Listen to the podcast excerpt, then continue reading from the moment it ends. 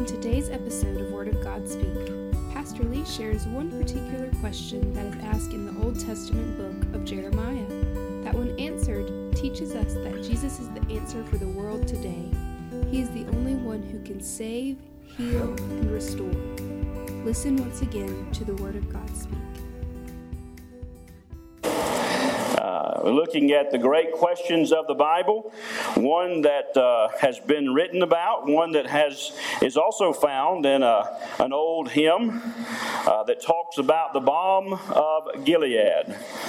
And so today's question comes from Jeremiah chapter 8 and verse 22. Jeremiah chapter 8 and verse 22. And the question that we find here today is Is there no balm in Gilead? And we'll explain that a little more as we go. Is there no balm in Gilead? There in chapter 8 and verse 22. The Bible says, Is there no balm in Gilead? Is there no physician there? So, why has the healing of my dear people not come about? Let me read that one more time. Is there no balm in Gilead? Is there no physician there? So, why has the healing of my dear people not come about? Let's pray together. Father, thank you for your word. Thank you for our time of worship. And Lord, we just pray now that you would speak to our hearts uh, through your precious word. And we pray it in Jesus' name. Amen to start this morning, hopefully being able to uh, relate this passage to the things that we are experiencing and seeing in America today.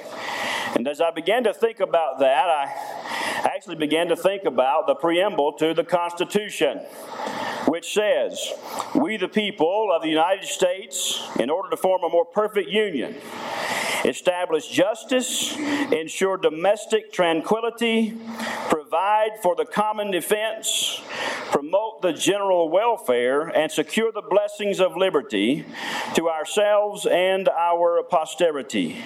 Do ordain and establish the Constitution for the United States of America. Now, in the preamble of the Constitution, we have a, a summary of principles that have guided our country for centuries, that our country has been founded on. Principles such as liberty and justice for all have governed this great nation for centuries and have guided us safely to the point of human history in which we now find ourselves. America, the beautiful, is indeed a blessed nation.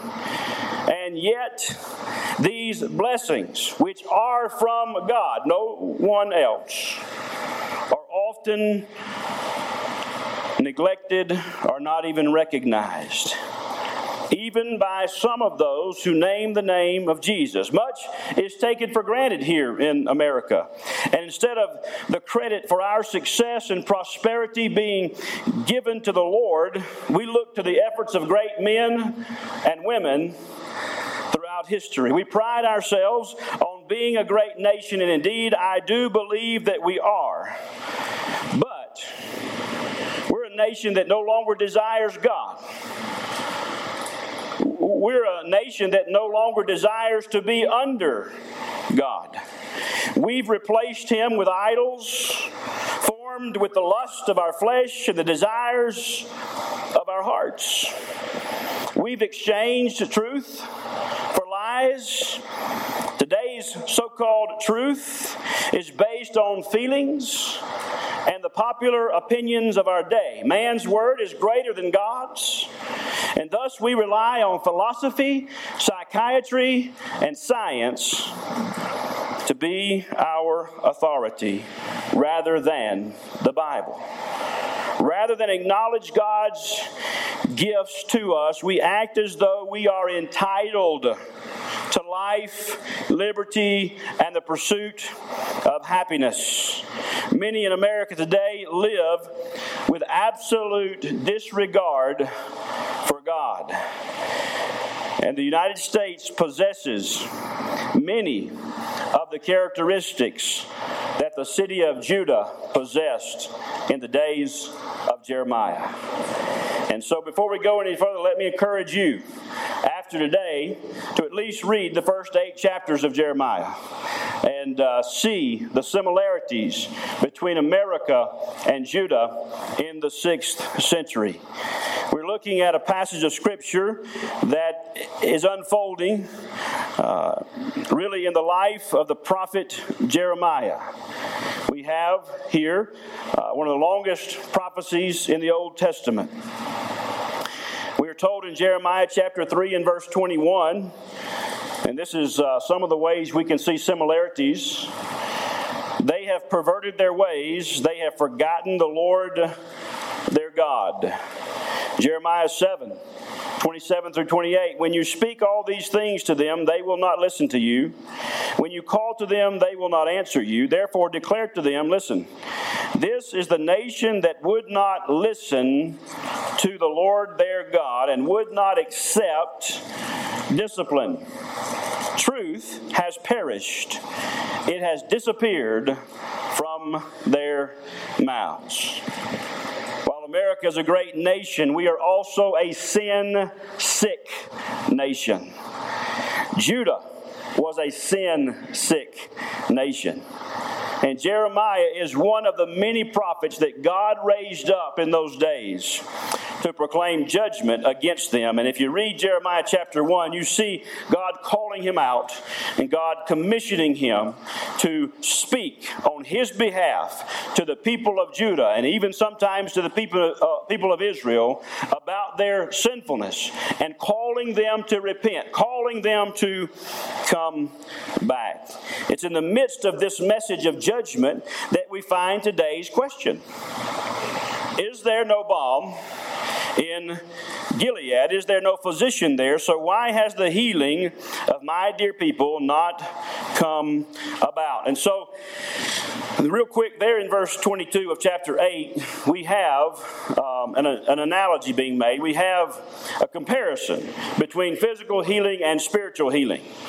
And there is this idea here that just as sick people who are perishing need physical help, spiritual people who are perishing need spiritual help and healing.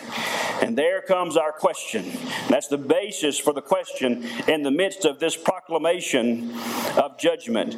Judah needed God's healing and restoration.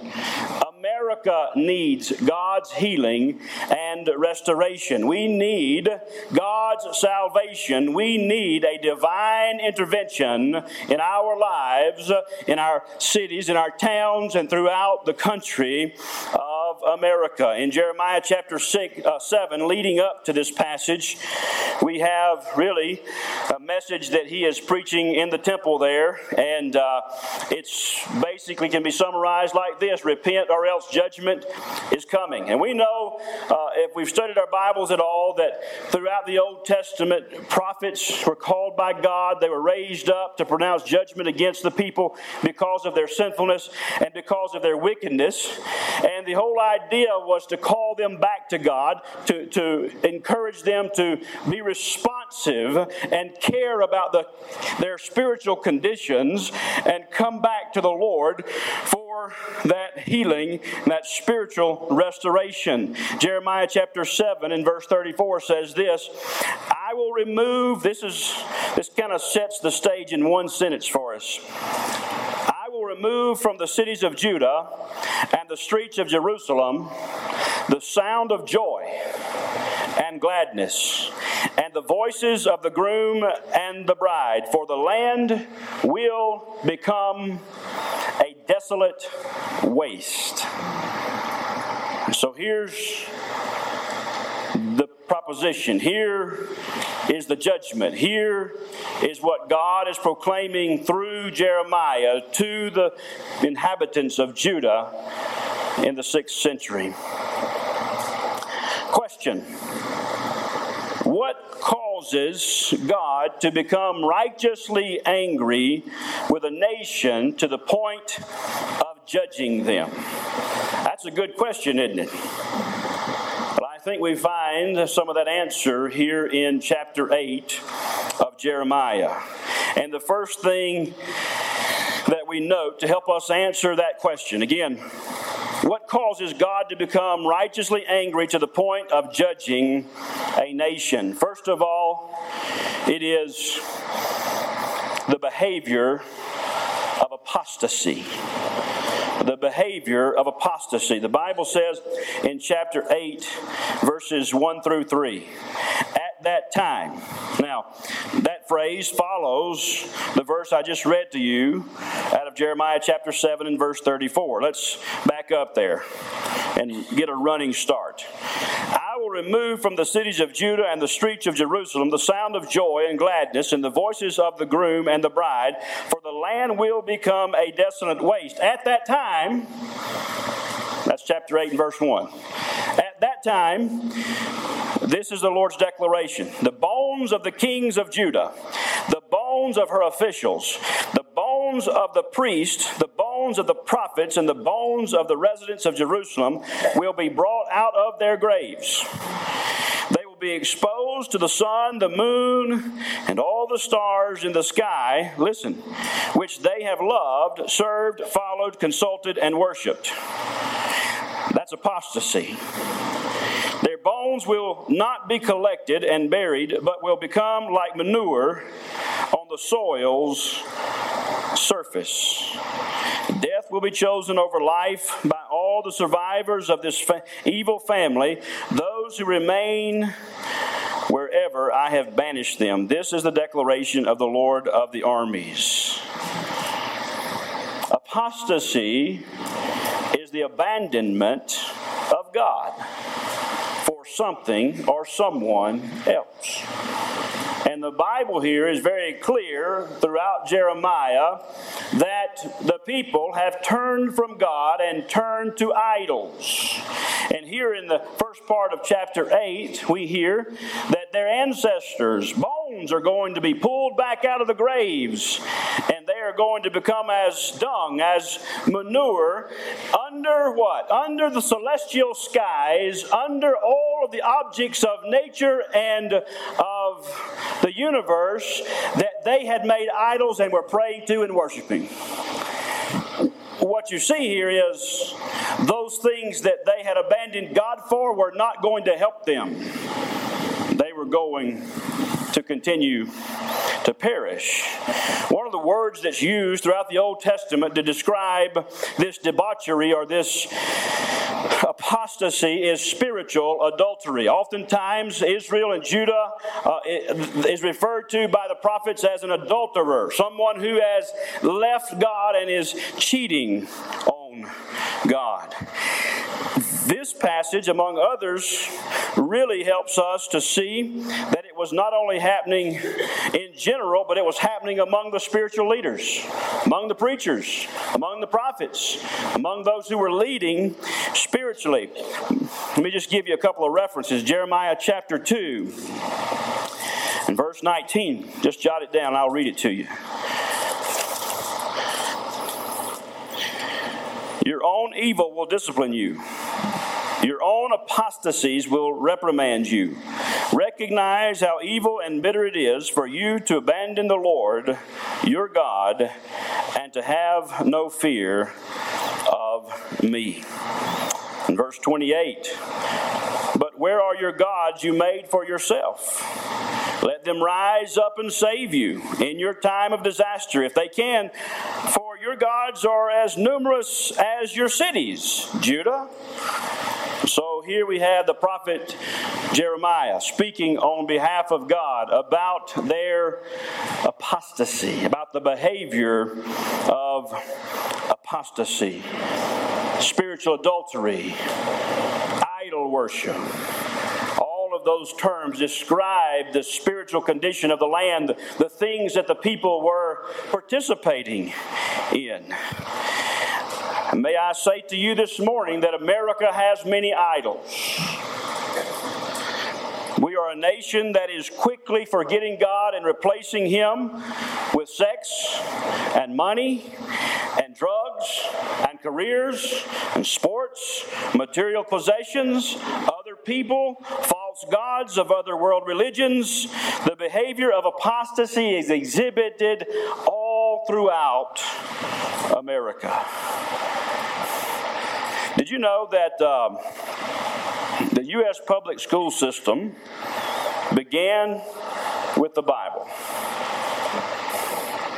Yeah, we're surprised today because it's a far cry from the Bible today. Five years after establishing the, the Massachusetts Bay Colony, the Puritans started in Boston the first elementary school supported by tax money.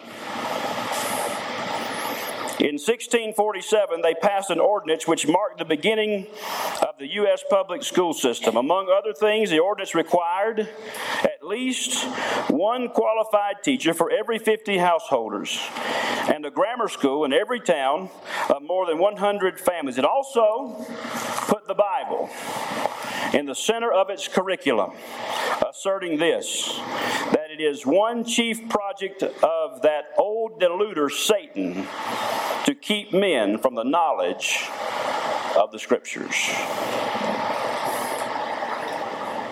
Can remember my grandfather talking about a day, and this was in the 60s and 70s. Some of you uh, may remember this, but there where he was, uh, pastoring Rocky Creek Baptist Church, the elementary school was right next door. And each year, as they got ready to plan their calendar, the principal of the middle school or the elementary school there would call him. And he would say, We're getting ready to put our calendar together, and we don't want it to interfere with anything the church is doing. My, how times have changed. We have in America the behavior of apostasy, just as it was found in the days of Jeremiah. We have attacked the sanctity of human life and aborted millions of babies. We've killed millions of children and called it a choice. We've perverted God's intentions for human sexuality with same sex marriage, sexual orientation, and gender identity laws. We've substituted the theory of evolution, which was, as you know now, postulated by racists, for the truth of creation that's described by God Himself. And so that sets the stage for the question Is there no balm in Gilead? Secondly, I want you to notice not only the behavior of apostasy, but the attitude of apathy. The attitude of apathy. There, chapter 8, beginning in verse 4, it says, You are to say to them, This is what the Lord says. Do people fall and not get up again? If they turn away, do they not return? I mean, this is sort of a rhetorical question. It's a, a nonsense kind of question, right? What he's saying is when people fall, they get up. They know to get up. Why have these people turned away? Why is Jerusalem always turning away? They take hold of deceit. They refuse to return. I have paid careful attention. They do not speak what is right. No one regrets his evil, asking, What have I done? Everyone has stayed his course like a horse rushing into battle. In other words, they're paying no attention to their wrong, and they are full speed ahead, like a horse rushing into battle. Even storks in the sky know their seasons. Turtle doves, swallows, and cranes are aware of their migration, but my people do not know the requirements of the Lord. And what is being said here is that even the animals that God has created observe the laws nature, but His people ignore His laws that they have given Him. Can I tell you that there is here the attitude of apathy? Judah was stubborn, unresponsive, uncaring, and certainly unrepentant. Not care what God has done in the past. Because Jeremiah has reminded them of what happened in Israel. He's reminded them up to this point of the good and the bad. They do not care and they are unrepentant. They do not care what he has said or what he is now saying through the prophet Jeremiah. There's several verses that we could lead up to this idea of apathy. Let me give you a couple of them. Jeremiah chapter 2 and verse 25. We find this idea of apathy. Keep your feet from going bare and your throat from thirst, but you say, It's hopeless. I love strangers and I will continue to follow them. That's a reference to the people of Judah saying, I'm good. I'm going to continue to love strangers, the idols. I'm going to continue to follow them. The, our case is hopeless. Mm, let me skip over to chapter 5 and verse 12 and listen to what this says. They have contradicted the Lord and insisted. Listen to this. It won't happen. Harm won't come to us. We won't see sword or famine. And so not only, not only are they apathetic towards their spiritual condition, they're in denial. They don't believe anything is going to happen. They believe they can do whatever they want to do without any consequence. It's not that they didn't know or that they couldn't hear what Jeremiah was saying, it's that they didn't care. And they supposed there would be no consequence for their actions of ignoring God. Can I tell you, that describes a great many people in America today. Like the horse rushing to battle, continuing to do what they want to do in disregard for what God has said. Somebody said the nice thing about apathy is you don't have to exert yourself to show you're sincere about it. Right? Nothing happens. Many today have chosen to ignore God. They have chosen not to listen to His word or to those preaching His word.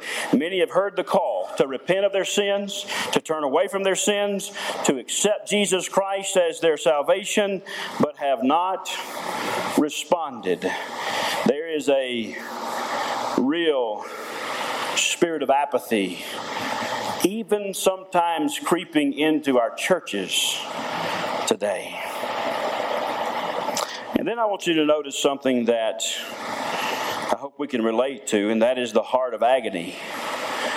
You've got the behavior of apostasy and the attitude of apathy, but all throughout history, there's always been one or two that have a heart of agony, and they're agonizing over the spiritual condition of their people.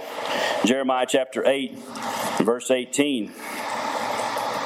This is, uh, this is describing Jeremiah. My joy has flown away, grief has settled on me, my heart is sick. And then in chapter 9 and verse 1, it says, If my head were a flowing spring, my eyes a fountain of tears, I would weep day and night over the slain of my dear people. You know, the sad reality is that not all so called spiritual leaders have a heart full of agony over the sinfulness of America. Notice I said so called spiritual leaders. Some have actually accepted what the Bible calls ungodly behavior as normal or okay. I'm going to tell you, in America today, we need some weeping prophets. And that's what Jeremiah was known as the weeping prophet. We need God fearing men and women who will cry out against the moral decay of our nation. But rather than hearts being broken over sin, oftentimes we find ourselves in a society and even in some of the I hate to use the words, uh, uh, churches, if That's what you can call them. Celebrating sin. Churches don't celebrate sin. Churches don't embrace sin. The church of the living God is offended by sin. The church of the living God offers the answer for the sin problem. Many so called churches even embrace sinful lifestyles. Here's what the Bible says about that in John 1 John chapter 3 and verse 1. No one who is born of God will continue in sin. That doesn't say that no one who is born of God will never sin. It says that those who are born of God will not continue in sin. You know what that means? That means sin will not be a habitual practice. First John helps us to understand that those who practice sin regularly and there is no remorse for their sin or conviction of that sin, they are not born of God. They may label themselves with the label of Christian, but that's not what the Bible says. And the question is do we care about what the Bible says? The Bible says in 1 John 3 1, no one who is born of God will continue in sin. Some of your translations may say will continue practicing sin. Because God's seed remains in them. They cannot go on sinning because they have been born of God. Can I tell you something this morning? If you are a born again believer, the Spirit of God has uh, brought conversion into your life. You have become a new creature in Christ. When you sin, you will know it because the Holy Spirit will convict you. And you will need to respond to that conviction by repentance, by asking for forgiveness. Those who continue practicing sin, and there is no remorse, which is evidence of salvation, or repentance or conviction, that those are all evidence of, of someone who's truly been born again. Let me share with you this morning that we need people, men and women of God, spiritual leaders in our churches, pastors, to weep over the sin of our nation. Not to be apathetic, not to keep on going like the horse rushing to battle as if nothing's happening around us. Listen, things are happening around us. We can turn a blind eye, but that's what they were doing in the days of Jeremiah. And then the last thing you'll notice here, which is always the message of the Bible. What you have in verse 22 that we've already read is the provision of an answer. God provides an answer. The Bible says in verse 22 again, Is there no balm in Gilead? Is there no physician there? So, why has the healing of my dear people not come about? Now, Gilead was a territory east of the Jordan known for its medicinal plants, trees, and flowering uh, plants that would provide ointment for physical healing. And so when Jeremiah, where God, Jeremiah having this conversation uh, continually throughout the book about Judah, this question comes about Is there no balm in Gilead? The answer is yes. Of course, there is balm in Gilead. It's rare and it's found in Gilead. There's plenty of it there. So the question is what's the problem? The problem is the people aren't applying the ointment. They're not receiving the balm that is present in Gilead. God was still on his throne and he was ready to forgive and to restore Judah if they would only repent of their sins. So here's a question that, that I know that many ask today, even in a despairing way Is there an answer for America's problems today? Is there a balm in Gilead? Is there a balm in America? In the midst of America's apostasy and in the midst of America's apathy, there is hope. And his name is Jesus. He is the only hope. He is the only way. There is none other who can save us. There is none other who can rescue us. There is none other that can heal us. But we must be willing to apply the ointment. We must be willing to receive the balm of Gilead, which in the Old Testament here represents the person and work of Jesus Christ. Thank you for listening to the Word of God Speak, the sermon podcast of Pastor Lee Merck. We hope that you were blessed by today's episode.